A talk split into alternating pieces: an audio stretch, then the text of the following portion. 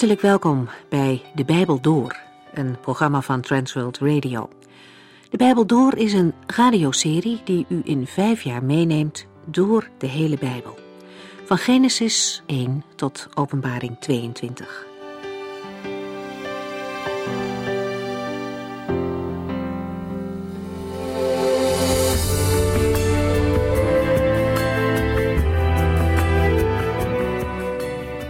In deze uitzending gaat het nog één keer over de geschiedenis van Rut. Weet u nog?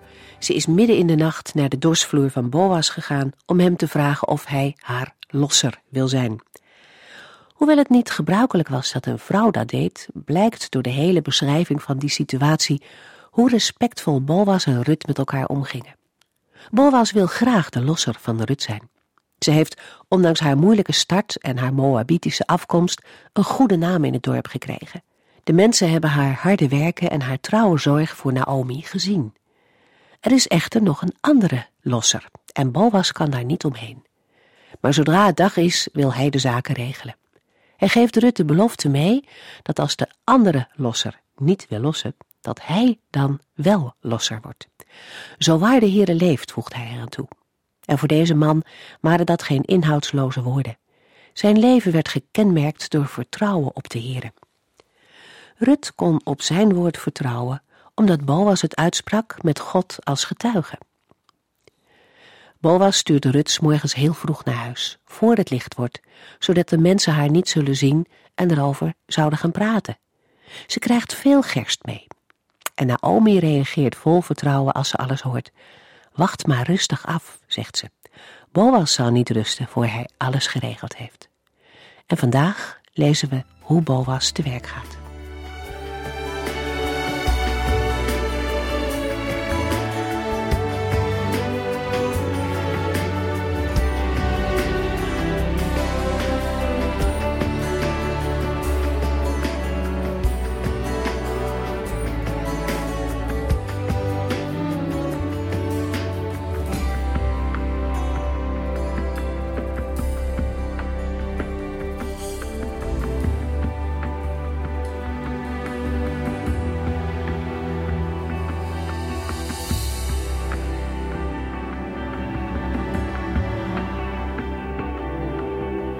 In de vorige uitzending hebben we gelezen over de gebeurtenissen op de dorsvloer van Boas.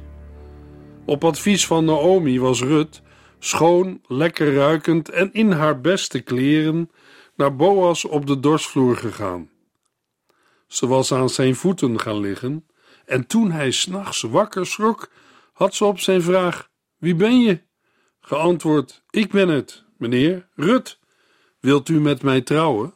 U bent immers onze bloedverwant, met andere woorden, onze losser. Boas heeft positief geantwoord, maar er was nog wel een probleem. Er was nog een bloedverwant die dichter bij Rut en Naomi stond dan Boas. De volgende dag komt Boas in actie. Hij gaat naar de stad en in Rut 4 wordt werkelijkheid wat Naomi al tegen Rut had gezegd in Rut 3 vers 18.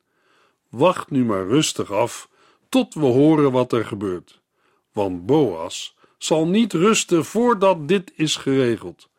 Hij maakt het vandaag nog in orde. Boas is er klaar voor om als naaste bloedverwant, als losser, op te treden. Rut en Naomi moeten nu wachten op wat er gaat gebeuren. Maar de woorden van Boas op de dorsvloer hadden Rut als muziek in de oren geklonken. Wil hij dat niet, dan word je mijn vrouw. Dat zweer ik bij de naam van de Heere. Rut 3, vers 13. Boas heeft Rut lief, hij wil haar. Maar is dat ook de weg van de Heere? Rut 4, vers 1. Boas ging bij de stadspoort zitten wachten op het andere familielid. Toen hij hem voorbij zag gaan, riep hij: Zeg, hebt u even tijd voor mij? Ik wil iets met u bespreken. De man kwam naar hem toe en ging naast hem zitten. Boas neemt als hoofdpersoon het initiatief om losser te worden en gaat naar de stadspoort om daar te gaan zitten. Het juridische proces wordt op de voet gevolgd. De meest belangrijke en in het oog springende details worden in Rut 4 vermeld. De eerste hoorders en lezers van het Bijbelboek Rut zullen het hele proces en veel van de details beter hebben begrepen dan wij. Het bij de stadspoort gaan zitten heeft de betekenis van in een rechtszitting plaatsnemen. De uitdrukking komt alleen nog voor in Deuteronomium 25, vers 7, een gedeelte over het leviraatshuwelijk. De poort speelde als openbare ontmoetingsplaats een belangrijke rol in het sociale leven in het oude Israël. De steden waren in die tijd in het algemeen compact gebouwd, met overwegend nauwe straten. De voornaamste open ruimte was bij de stadspoort. Die bestond uit een binnen- en buitenpoort met meerdere deuren. Het was de plaats waar openbare vergaderingen plaatsvonden, financiële transacties werden afgehandeld en die ook diende als plaats van rechtszitting. Koningen zaten op hun troon bij de stadspoort, 1 Koningen 22. En mensen werden door de oudsten of stadsrechters veroordeeld bij de poort of kwamen naar de poort om hun probleem aan hen voor te leggen. 2 Samuel 15. Boas ging naar de stadspoort om twee redenen. Het was de plaats waar de rechtspraak plaatsvindt en hij wil er de andere bloedverwant ontmoeten. Blijkbaar weet Boas dat de man daar voorbij zal komen. We lazen in vers 1: Boas ging bij de stadspoort zitten wachten op het andere familielid. Zoals Boas hoopte, komt de andere losser langs. Mogelijk was het de gewoonte van de man om hier op een bepaalde tijd te passeren. Hoe dan ook, we mogen er de leiding van de Heere in zien. Boas spreekt hem zeer direct en met gezag aan. De Hebreeuwse werkwoordvormen staan in een benadrukkende, gebiedende wijs. Mogelijk was deze vorm van aanspreken in die tijd gebruikelijk. In het boek komt de gebiedende wijs niet direct naar voren, maar de bedoeling is duidelijk. Boas wil iets met hem bespreken. Het valt op dat de man niet bij name wordt genoemd. Boas zal zijn naam wel hebben gekend.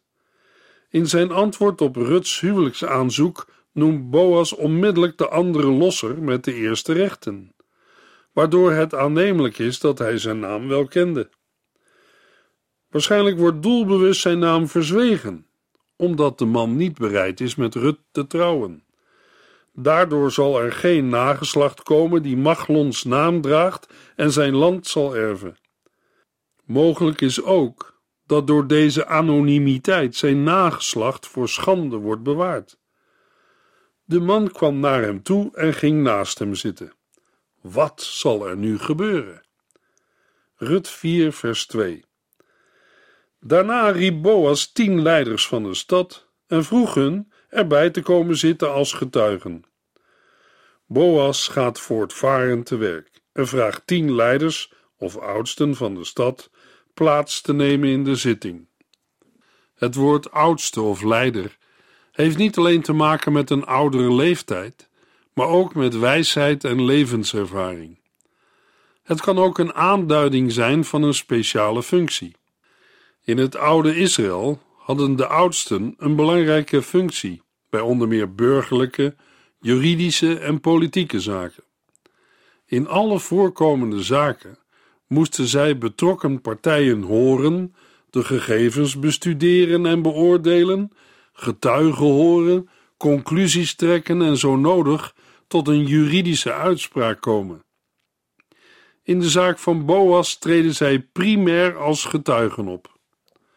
Boas opent de zitting, want het is een familieaangelegenheid, waarbij de betrokken verwanten een overeenkomst moesten uitwerken die door de burgergemeenschap dient te worden erkend en bevestigd. Rut 4, vers 3 Boas zei tegen zijn familielid: U kent Naomi, die uit Moab is teruggekeerd, niet waar? Zij wil het stuk land van Elimelech verkopen. Boas begint met de onverwachte mededeling over het stuk land van Elimelech. Daarmee introduceert hij een nieuw aspect van de geschiedenis, dat gelijk alle aandacht krijgt. In de Hebreeuwse grondtekst zijn de woorden onze broer in vers 3 te vinden. Het geeft aan dat er tussen Boas en de man een familierelatie bestaat. Mogelijk zijn ze neven van elkaar. Het woord broer kan ook slaan op een verwant, bijvoorbeeld een neef, of op leden van dezelfde stam. Het gegeven dat Naomi het land wil verkopen, houdt geen echte landverkoop in. Het gaat daarbij om de overdracht van het vruchtgebruik van het land voor een bepaalde periode. Het Hebreeuwse werkwoord voor verkopen betekent niet alleen verkopen, maar ook afzien van rechten en overdragen. Het land moest eigendom van de familie blijven en kwam in het jubeljaar weer in handen van de oorspronkelijke bezitter. Leviticus 25. Boas vraagt de aandacht van het andere familielid niet voor Rut, maar voor het land van Elimelech. Boas wil weten of hij het bezit van Elimelech zal lossen. Rut 4, vers 4. Het leek me goed er eerst met u over te spreken, zodat u het kunt kopen als u wilt, in het bijzijn van deze respectabele getuigen. Als u het wil kopen, zeg het mij dan, want als u geen gebruik maakt van uw recht, doe ik het. U hebt het eerste recht van koop, daarna ik. De man antwoordde: Goed, ik zal het kopen. Boas wijst de man op zijn recht om als eerste het stuk land van Elimelech te lossen. Hij nodigt hem uit dit te doen in het bijzijn van deze respectabele getuigen. Het voorstel moet de anonieme losser aantrekkelijk hebben geleken, want er volgt onmiddellijk een positieve reactie.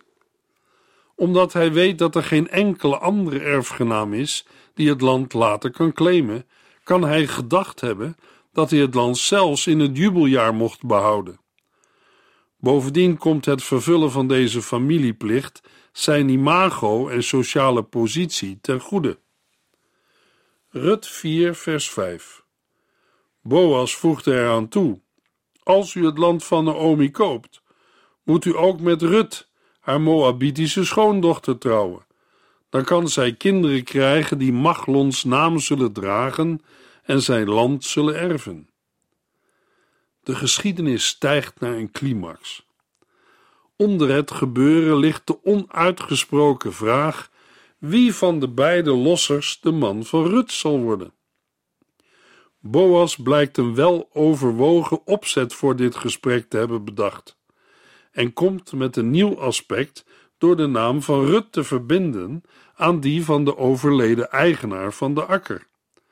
De man zonder naam moet ook een erfgenaam verwekken, zodat de familielijn niet zal uitsterven. Rut is wel een Moabitische, maar zij is met het bezit verbonden omdat ze Machlon, een zoon van Elimelech, heeft getrouwd. En nu zowel Machlon als Elimelech zijn overleden, is zij degene die dit land zal erven.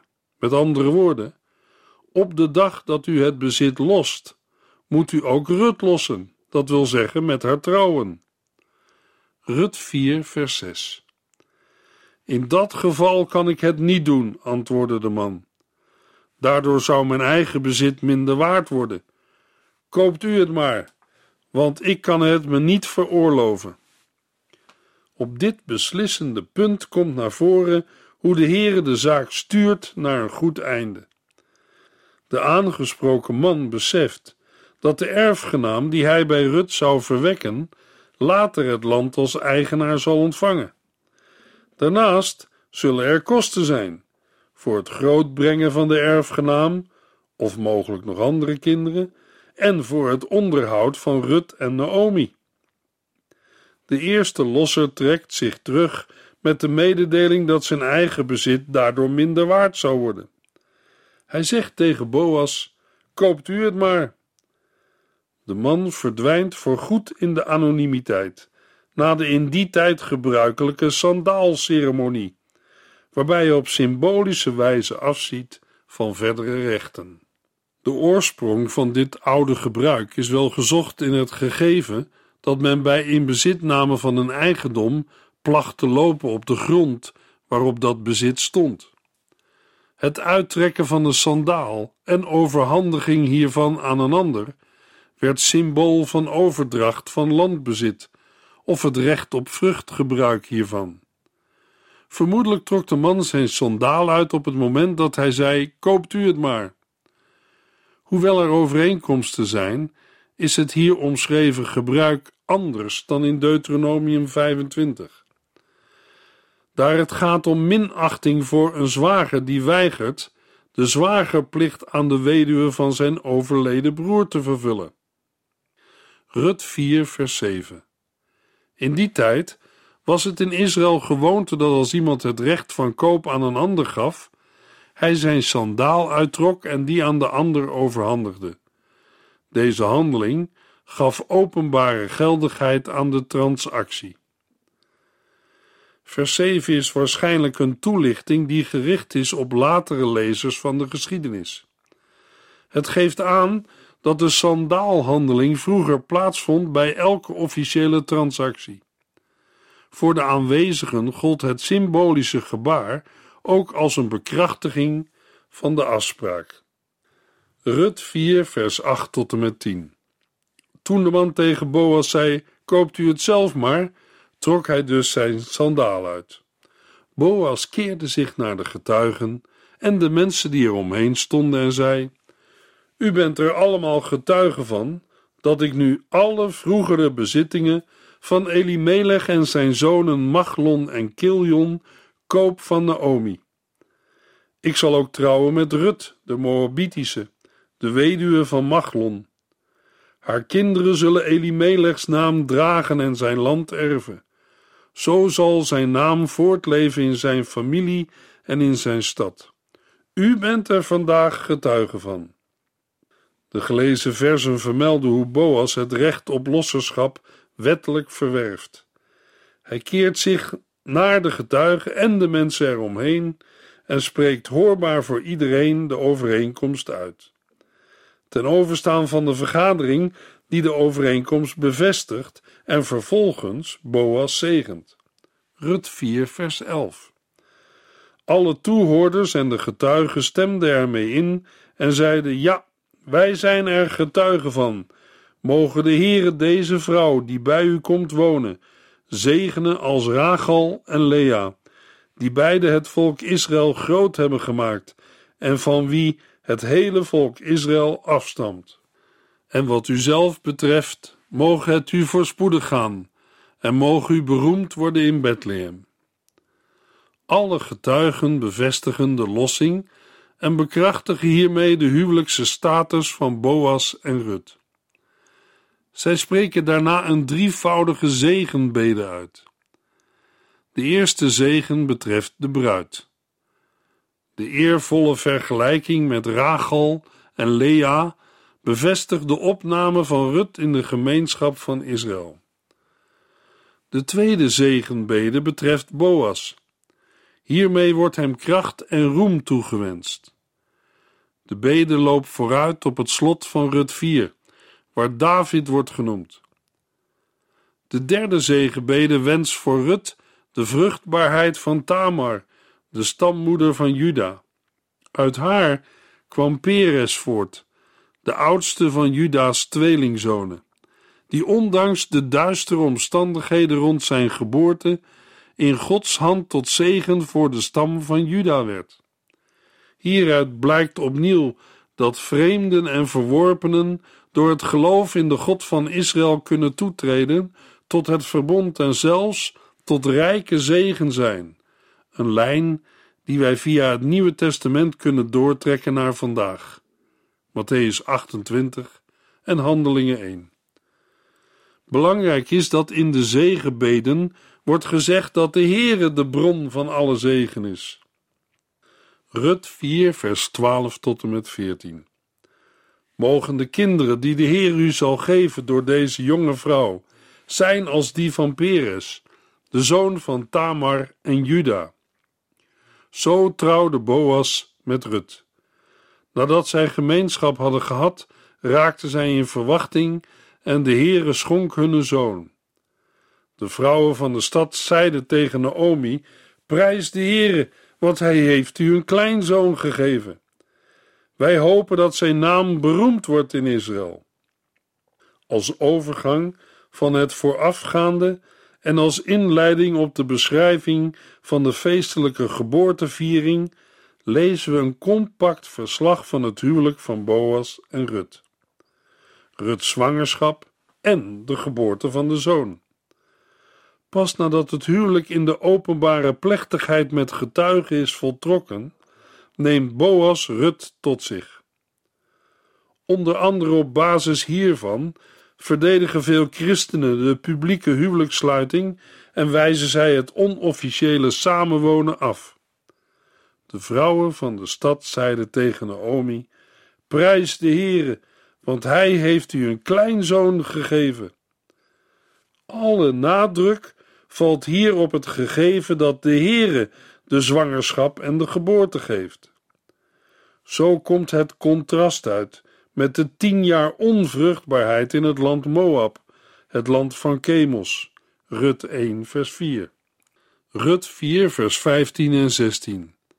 Hij zal ervoor zorgen dat u zich weer jong voelt en u verzorgen, als u dat zelf niet meer kunt. Dit jongetje is immers de zoon van uw schoondochter, de vrouw die zoveel van u houdt en u meer waard is dan zeven zonen. En Naomi nam het kind op schoot en zorgde er goed voor. Velen hebben het laatste uitgelegd als een soort adoptiehandeling, maar de tekst geeft daar geen basis voor. Vermoedelijk vertrouwt Rut een belangrijk deel van de verzorging van de baby uit liefdebetoon toe aan Naomi als grootmoeder. Daarom eindigt de epiloog met de jubel van de vrouwen. Rut 4, vers 17. Naomi heeft weer een zoon. Zij noemde het jongetje Obed. Hij werd de vader van Isaï en de grootvader van koning David. Het valt op dat de buurvrouwen van Naomi de baby de naam Obed, dienaar, geven, waarmee dit het enige Bijbelse voorbeeld is waar anderen dan de ouders of familieleden de baby een naam geven. Obed wordt als dienaar van Naomi boven alles dienaar van de Heere.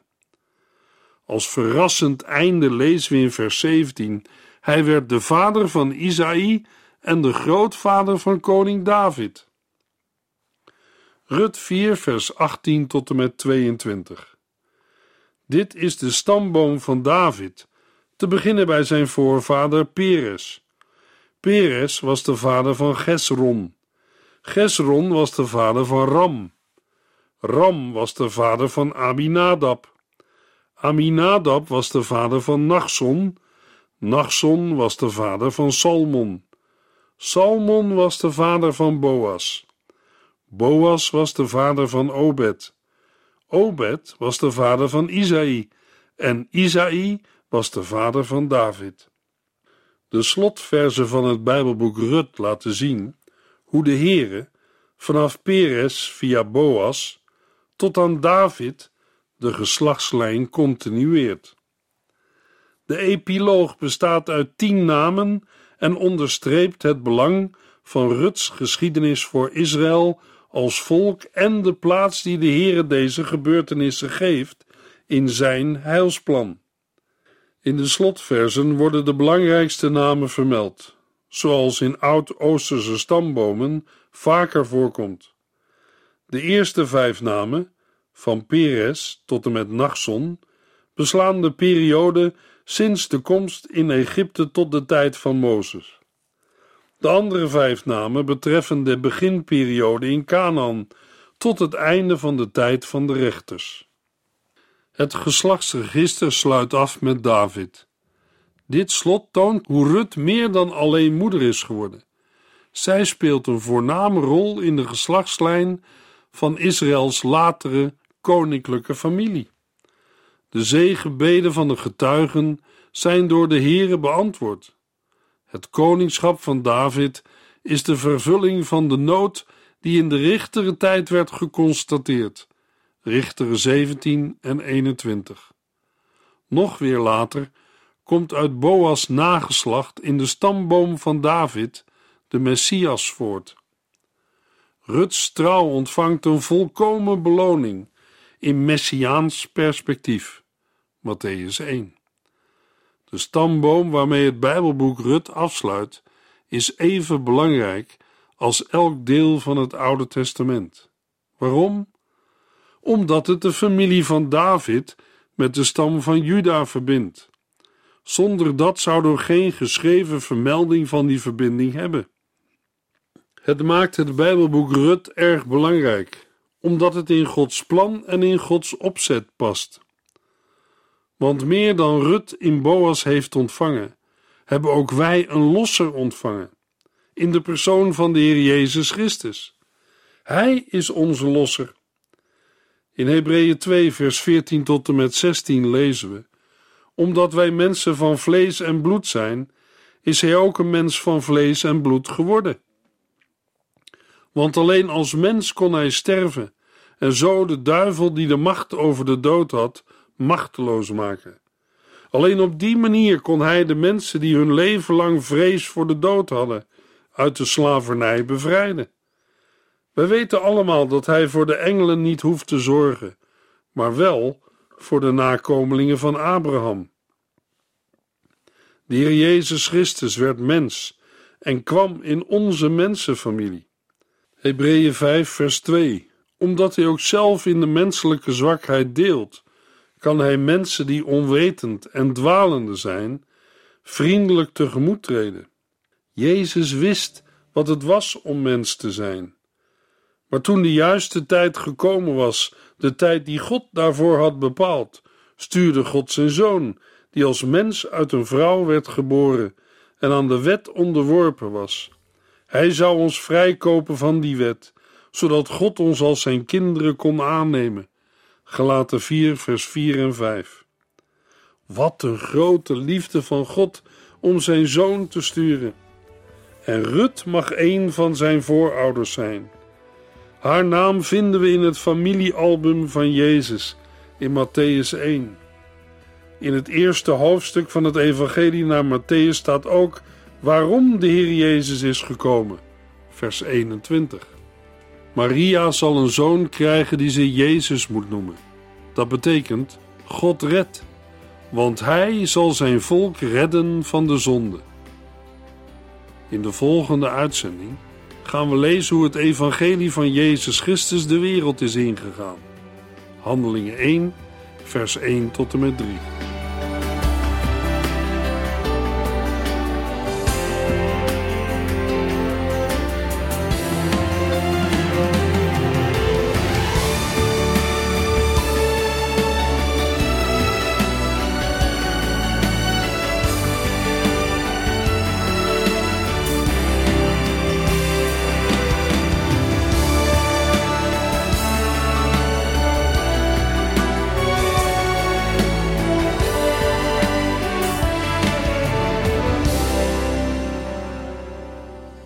Geluisterd naar De Bijbel Door. In het Nederlands vertaald en bewerkt door Transworld Radio. Een programma waarin we in vijf jaar tijd de hele Bijbel doorgaan. Als u wilt reageren op deze uitzending of u heeft vragen, dan kunt u contact met ons opnemen. Tijdens kantooruren kunt u bellen op 0342 47 8432. 0342 47 8432. 32. Ook kunt u een e-mail sturen naar de Bijbel door transworldradio.nl en natuurlijk kunt u ook via de post ons bereiken. TWR, postbus 371, postcode 3770, AJ in Barneveld. Dit programma werd gepresenteerd door Cor Weda en Ike André. Techniek was in handen van Odin van Woerdekom. En wij allemaal bedanken u voor het luisteren. Graag tot de volgende keer.